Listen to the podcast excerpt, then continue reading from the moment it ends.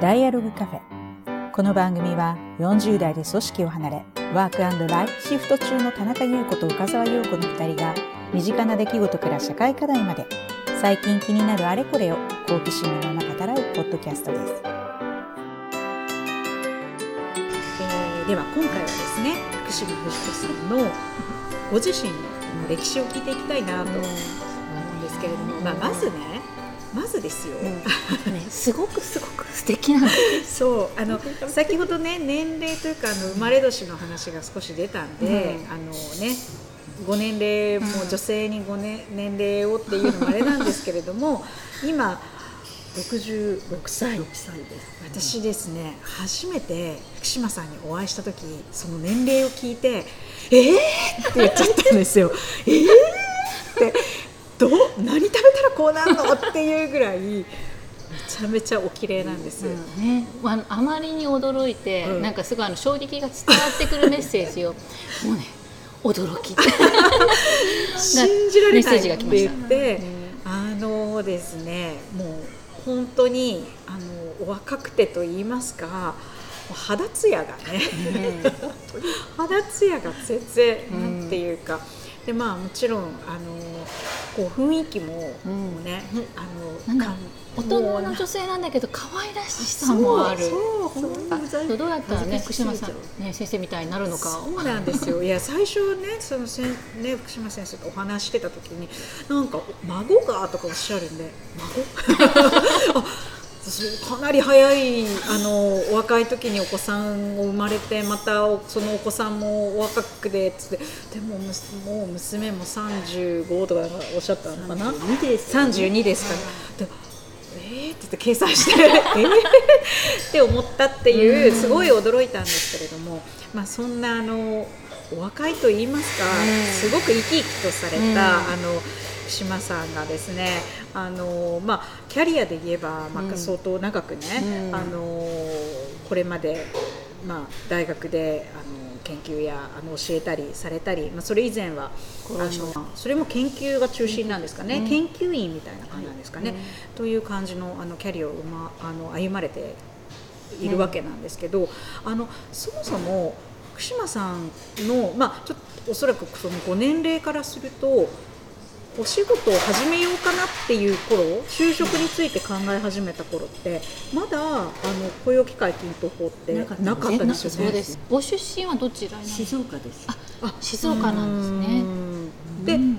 えっと静岡から大学に静岡の,、うん。あのえー県立の専門学校看護の専門学校に看護師とそれからもう1年同じ学校に、えー、で4年間静岡で助産師の資格を持っておりましたうん。なるほどねそれからえー5年間助産師として静岡県で働いてたんです。けどあそうなんですね、えー。実際にお産のはいおそらく600人ぐらいとあえーそうなんですね。そうなんですね。うん。そこからなんかまた学校に戻られたの？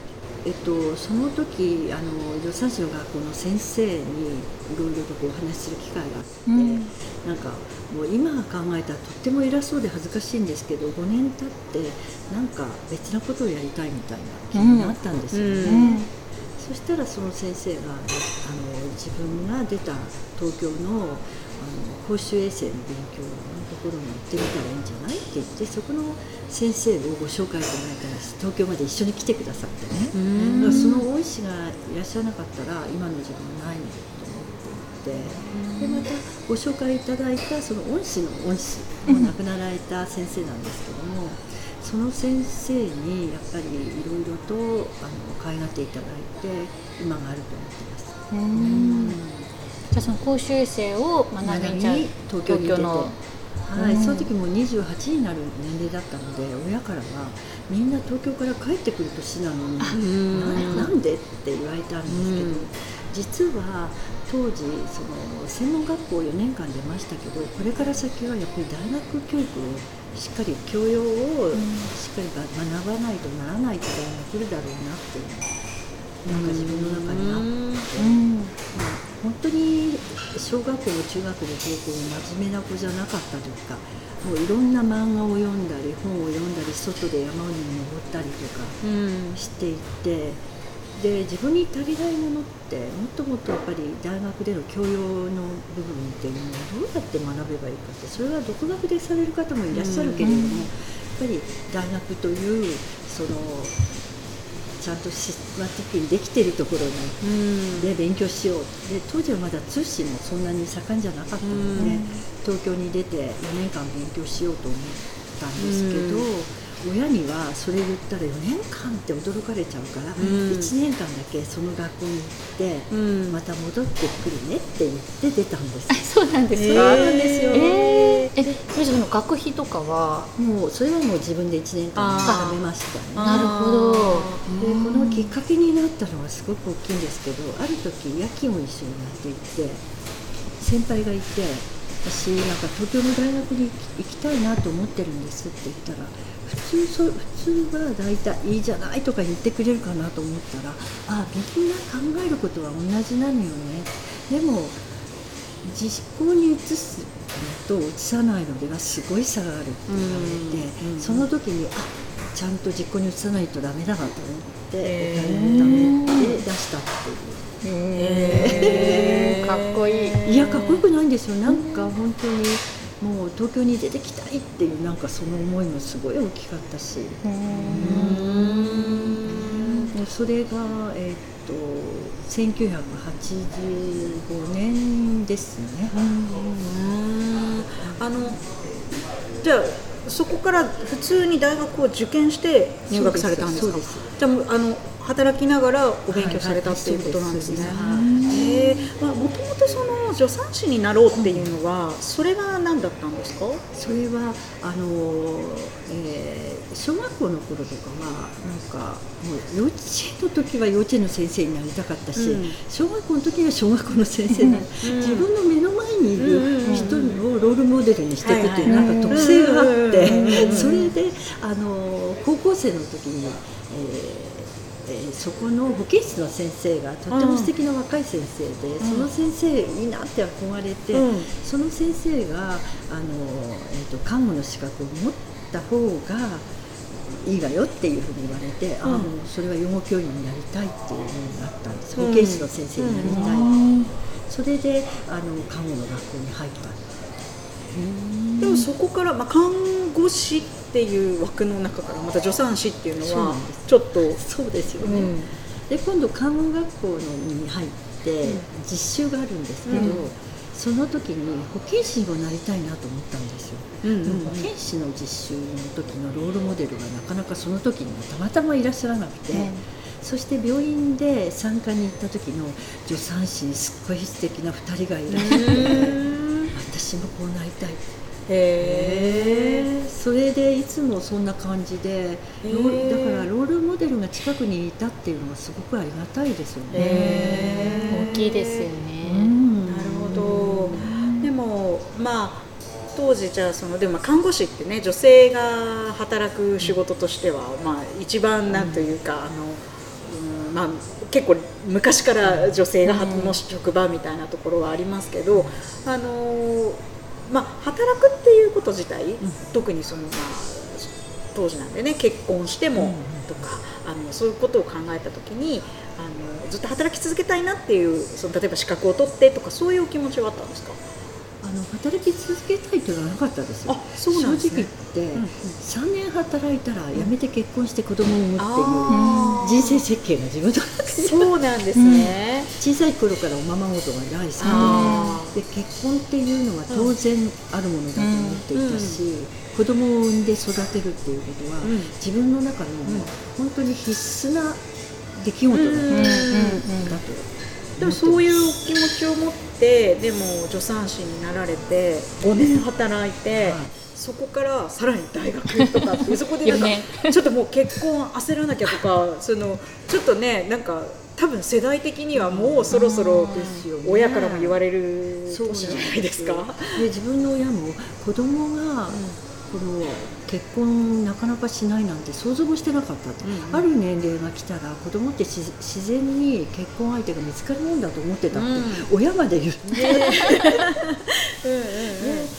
でも何ですかね。結自分勉強とかなんか仕事を探していくのは自分一人でできるけれども、結婚って相手が、うん。相手が OK しなかったらできないですね。だからそういう人に出会うまでは、やれることをやっておこう、うん。そういう感じでした。ね、まあ、探しながら見つうん。見つけながら、ね。まああの今だと当たり前。う ん今だとねみんなそう思ってると思うけど、うん。でも当時で、うん。そういうふうに思えたっていうのは、すごくこうなんか強い芯ね。が、焦りがあったりしなかったんですか？ありましたよ。でもなかなかそれをうまくいかなくて外出でも経験して、うんうんうんあやっぱりそんな簡単なもんじゃない。ってそっか、それでもう東京行くかみたいな。まあね、そうですね。なるほど。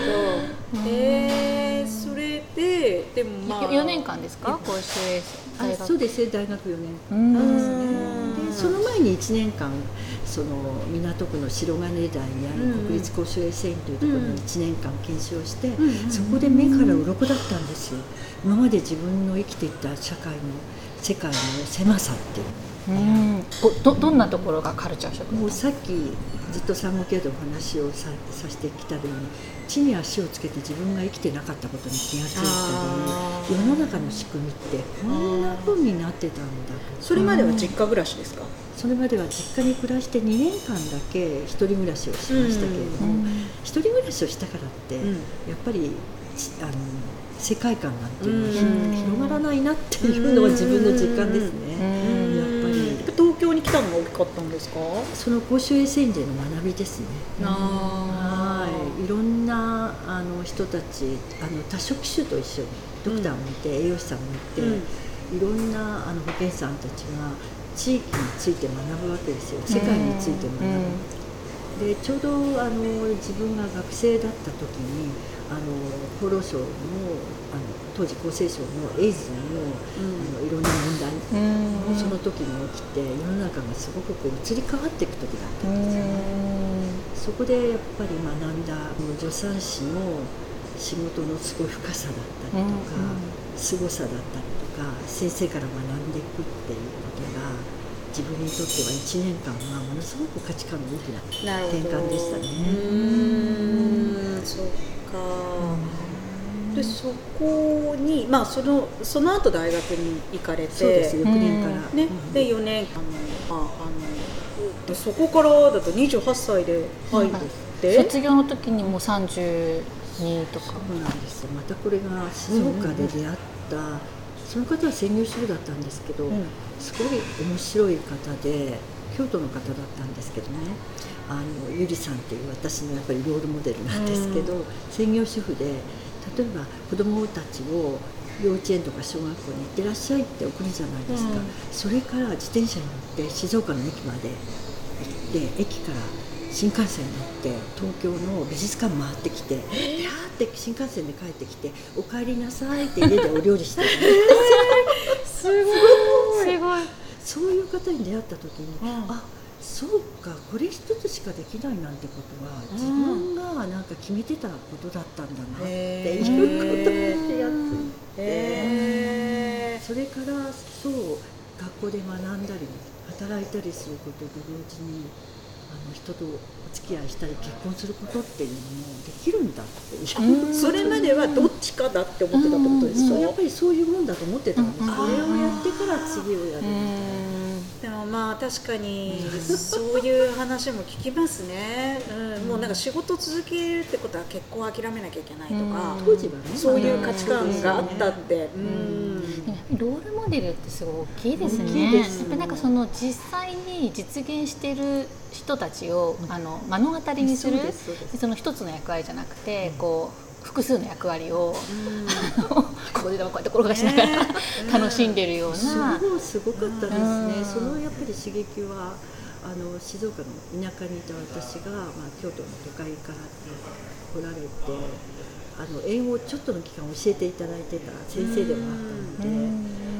英語を学ぶよりもその生き方そのもの楽しみ方人生の楽しみ方を教えてもらったから。なるほどまあそれで恋愛もするぞと。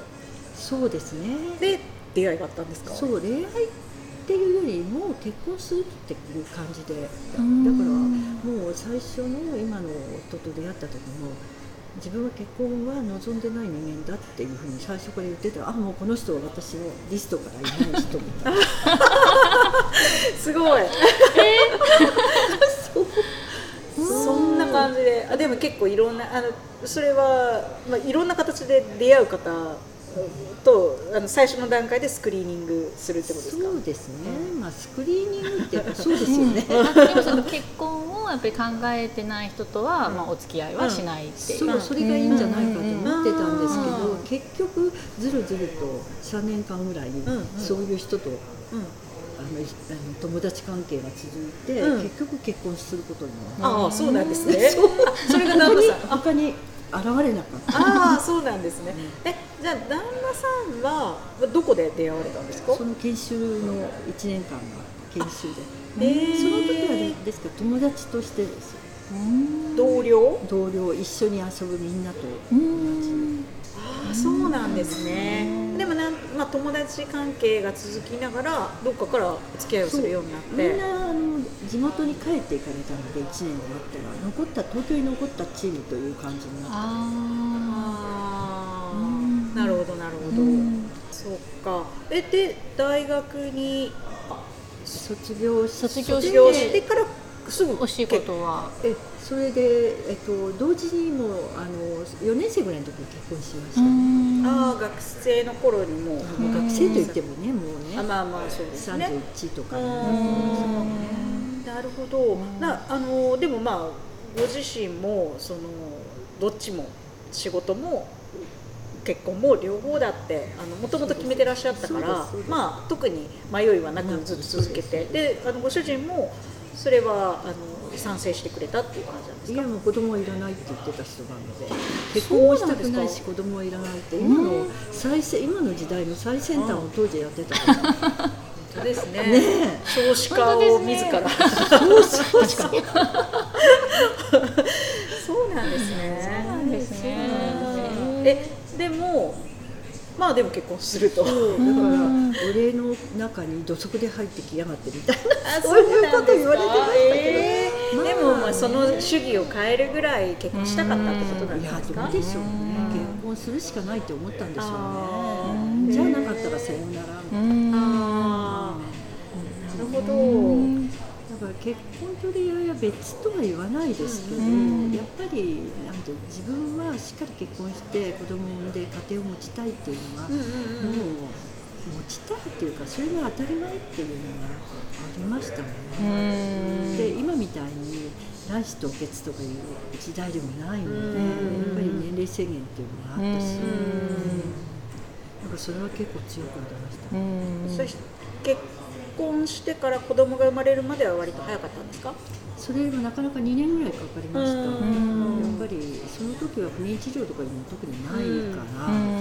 まあでもね、うん私としては自分で基礎体を見て、うん。うん。でもあの当時って育休産休産休はありました？ですから私はその仕事を辞めました。あ一回辞めたんですね。そうなんですね。その代わりあのその時には学校看護学校にも教養してたりしてそれを一旦辞めましたね、非常勤でつなぎました、ああなるやっぱりほどそういうもう辞めるしか選択肢ってなかったってことですか？そんなことないですよ。そんなことない辞めてる人もいましたけど、うん。やっぱりあのいろんな意味で自分の中ではうん。一つのそういううん。なるほどなるほど。あのそういう意味ではごご自身のあの産後の状況っていうことでいうと、まあ、東京でそうです。おご主人もまあお忙しく働かれていて、まあ、仕事は辞めたかもしれないけど結構一人で育てるみたいな感じだったんですか、そうですね。でもやっぱりあの助産師だったし、うん欲しすごく欲しいと思っていたから、うんいろんなことは苦ではなかったうんですよね。うんそれでやっぱり静岡から両親が助けに来てくれてましたけどね。うんでもやっぱり常にこう思ってたのはやっぱりすごい宝物が来たって感じだったから。それはもうじゃあ子育ては喜びだったんですね。そうですね。そっか。でおお子さんお二人ですよね、はい。娘さん、でその妊娠している時妊娠する前にあのさっき言ってた学校の一つ上のクラスというかその家庭に入ってたんですけど4年間かかりました。もうね妊娠出産をしている時はさっきのオキシトシンじゃないですけど、ホルモンってやっぱりあるんじゃないかなってべあのお産した後は全然回らなかった。何にも文章も書けないし。もともとで優秀じゃないのにそんなのが来ちゃったから余計もう大変でしたもん。でも本当に頭が回らないんだなっていうのを感じているからうんそんな風に体ができてるんじゃないかなってちょっと思いますね。あとすごくこう妊娠中眠くなったりとかそうですそうですそうです。あのなんでこうろ物理的に労働できる時間もうん。やっぱり違いますよね。違いま。すよね、うん。あと起きてられないっていうか。そうまあねそうだよね。うん。産んだ後もうん本当に違うんでしょうね。体の構造っていうかうん働き方がね。なるほど。っていうのはすごく体験しましたね。うん。まあ確かにねなんか抗えないね。もううんその女性としてというかもう生き物としてのね。本能的なものがありますからね。ここで一緒に寝た方がいいって。確かに。確かに。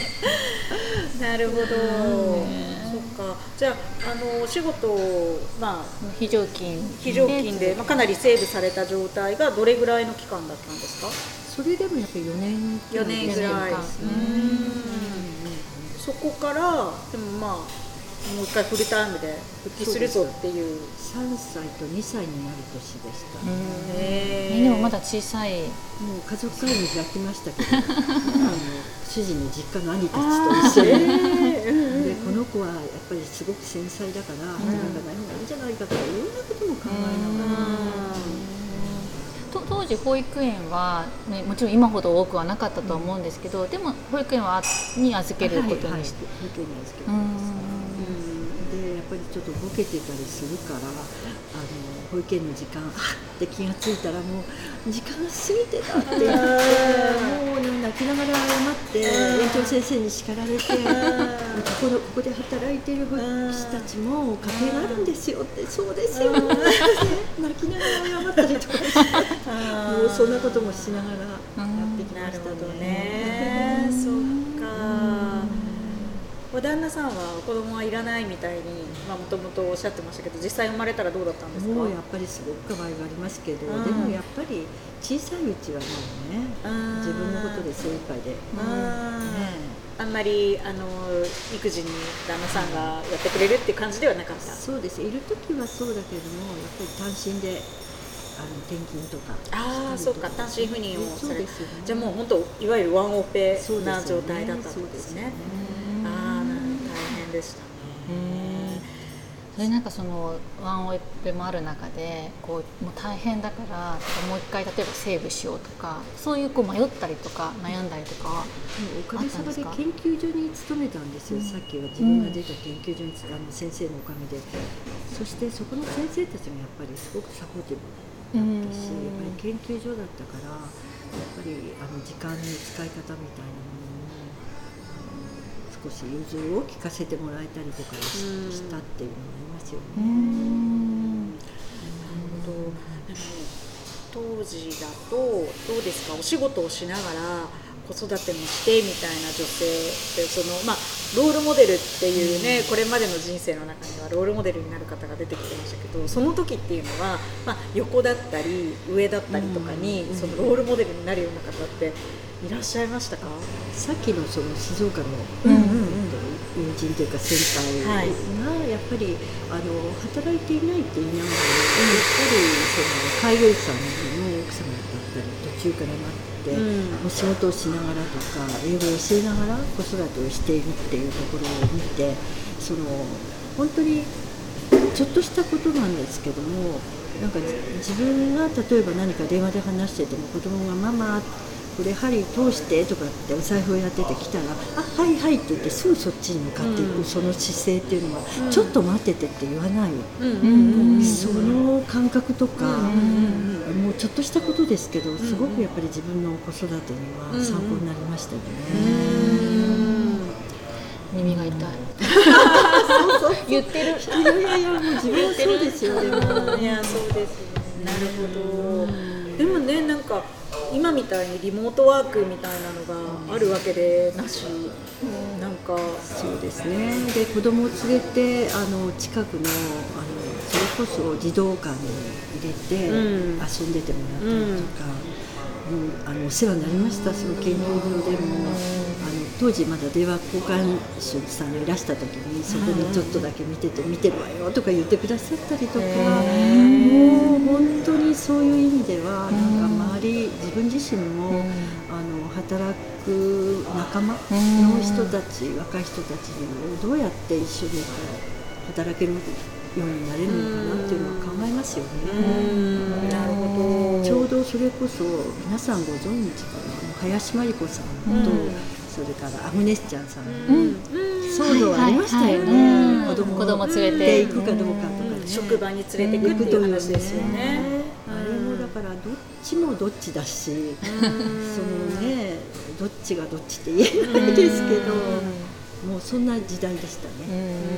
うん。なるほど。確かに。なんかすごくそのプライベートと職場っていうのがこうゆ融合してないっていうかこううん別物、うん。だし例えばそのプライベートで仕事を休んだりなんか職場に迷惑迷惑っていうかこう影響することがそれこそこう迷惑ってなんかこう感じちゃうようなのはそれこそ私たちの時代でも私結構初期の頃とかあった。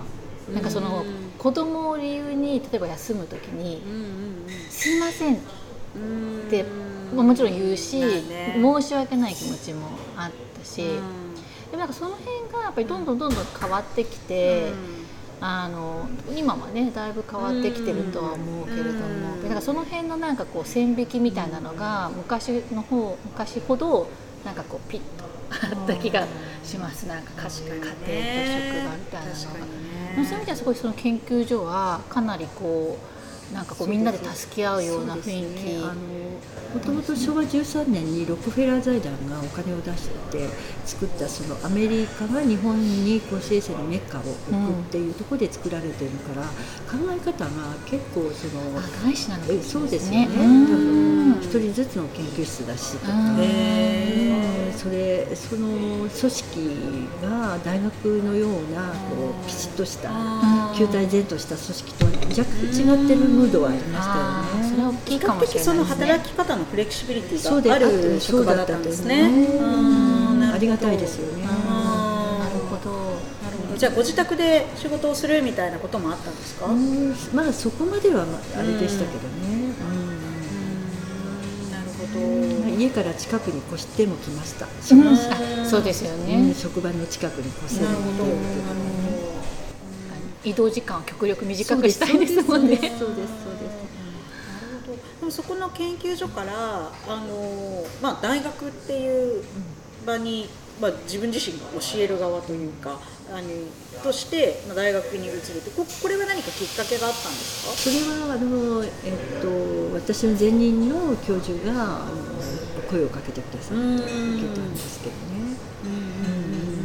やっぱりあの自分自身がいろいろ制作で出来上がったものを今度やっぱりあの実行していくにはやっぱりお金と人です、うん。場とね、うん。やっぱり人がいなかったらできないそうですね。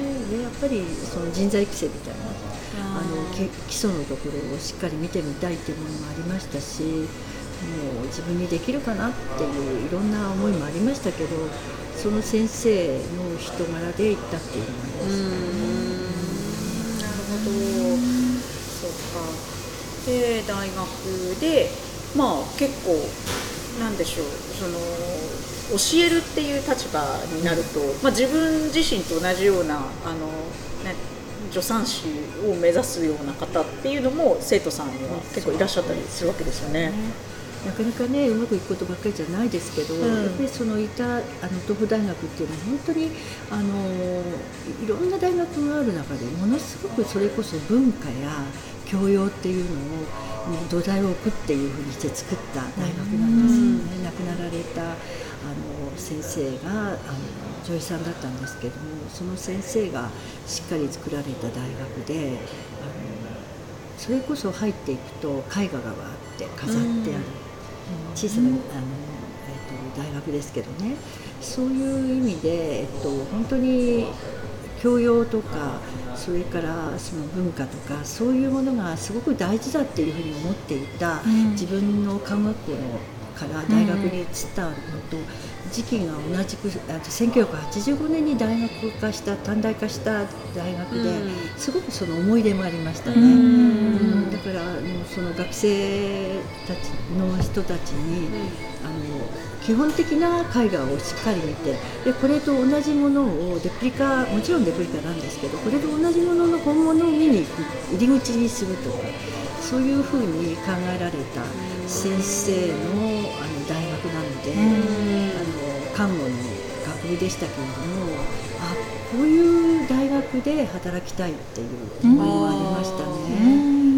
そうあの1年生にはあの本当に、えっと、絵画やそれから文学それからあの演劇それから音楽いろいろなものを基本的なことを大うん。学看護大学なのにまずそこがなくんです。珍しいですよね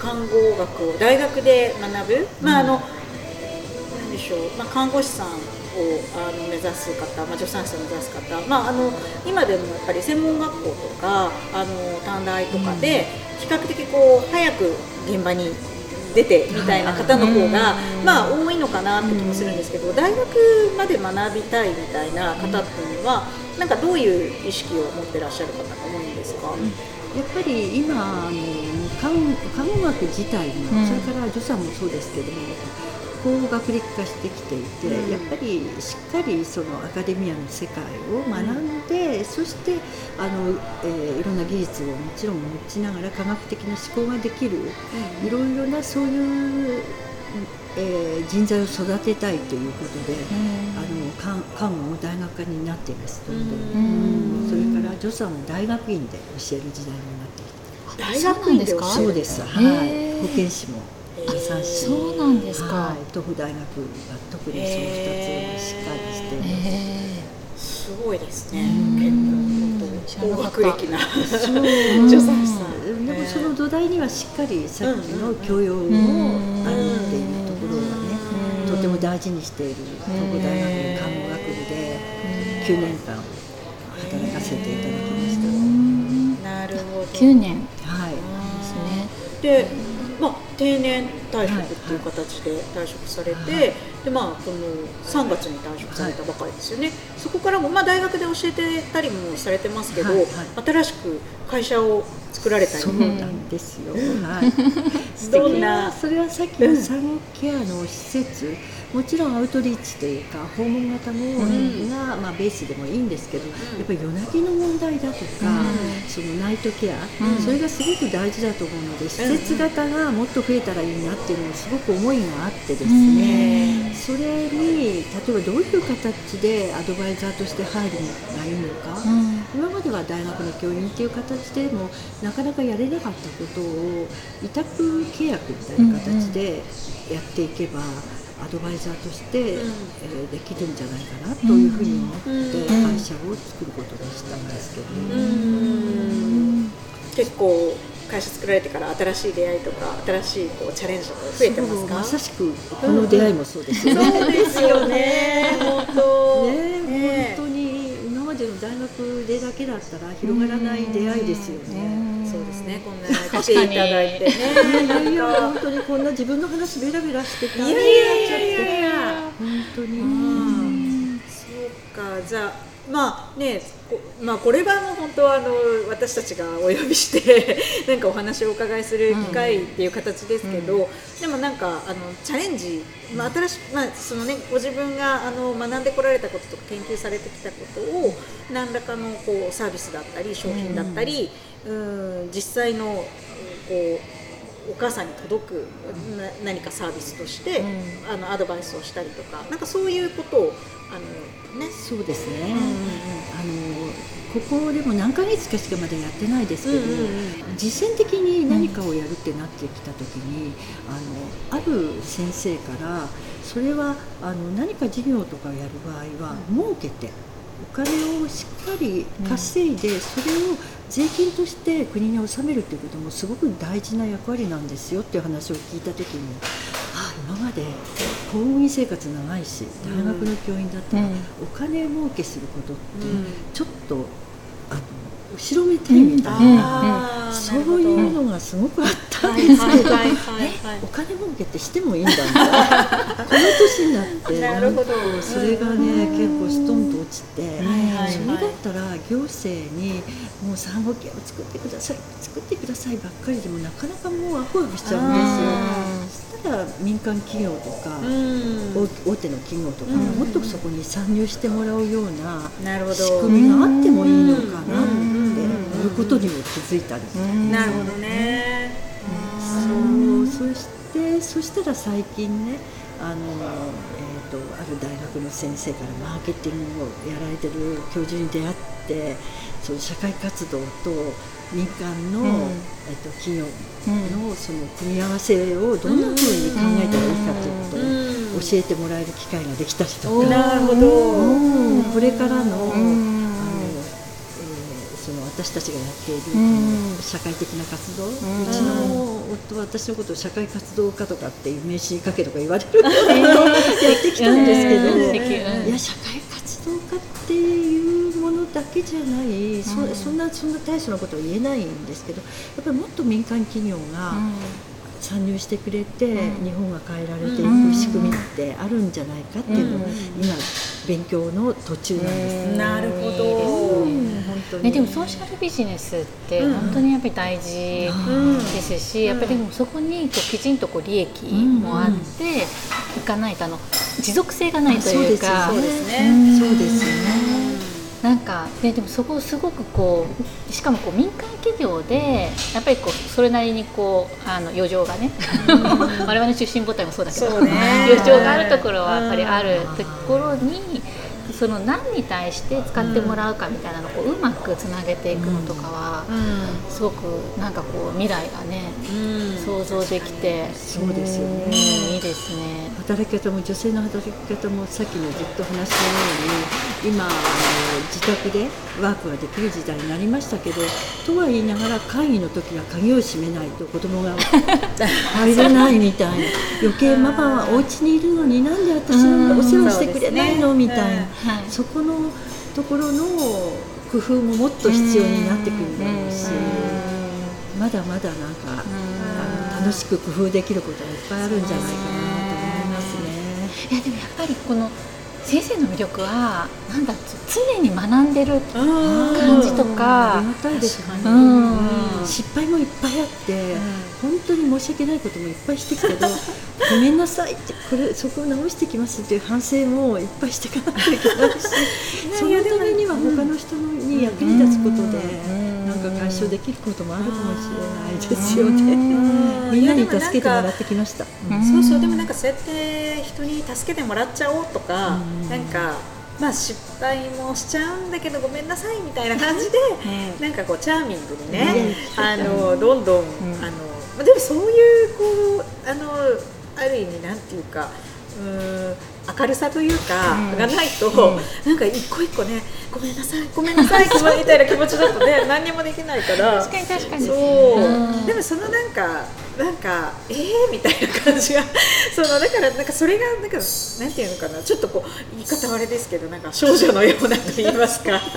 なんかそういう、うん、そういう部分がやっぱりあの人も引きつけるしね、うん。まあ先生にいろいろなんかお話聞いてみたいなとか、うん。なんか一緒に何かやりたいなっていう方が集まってくる、そういう力になってるんじゃないかなって、なんかそんな風に言っていただいたらもうありがたすぎて困っちゃうんですけど、でも私の先輩にも本当にまだまだ70代80代、90代で輝いてる人たちがいて、でいろんなことを教えてきてくださった方々もやっぱりそれをこう自分の糧にできるっていうのはありがたいですよね。当そうですね、先生が本当すごく素敵ななんかこう一つのロールモデルになってる感じがねすごくします。いやまだまだです。こうなりたいです。やりたい本当に本当にいやーすごいあのいろいろお話をお伺いしました。本当にいやーなんかあのこれからなんかますます楽しみなんですけどもなんかねあのこれからの展開でまたお話をお伺いする機会があったりするといいなと思ったりしております。はい。ぜひぜひじゃあ今日はどうもありがとうございました。こちらこそどうもありがとうございました。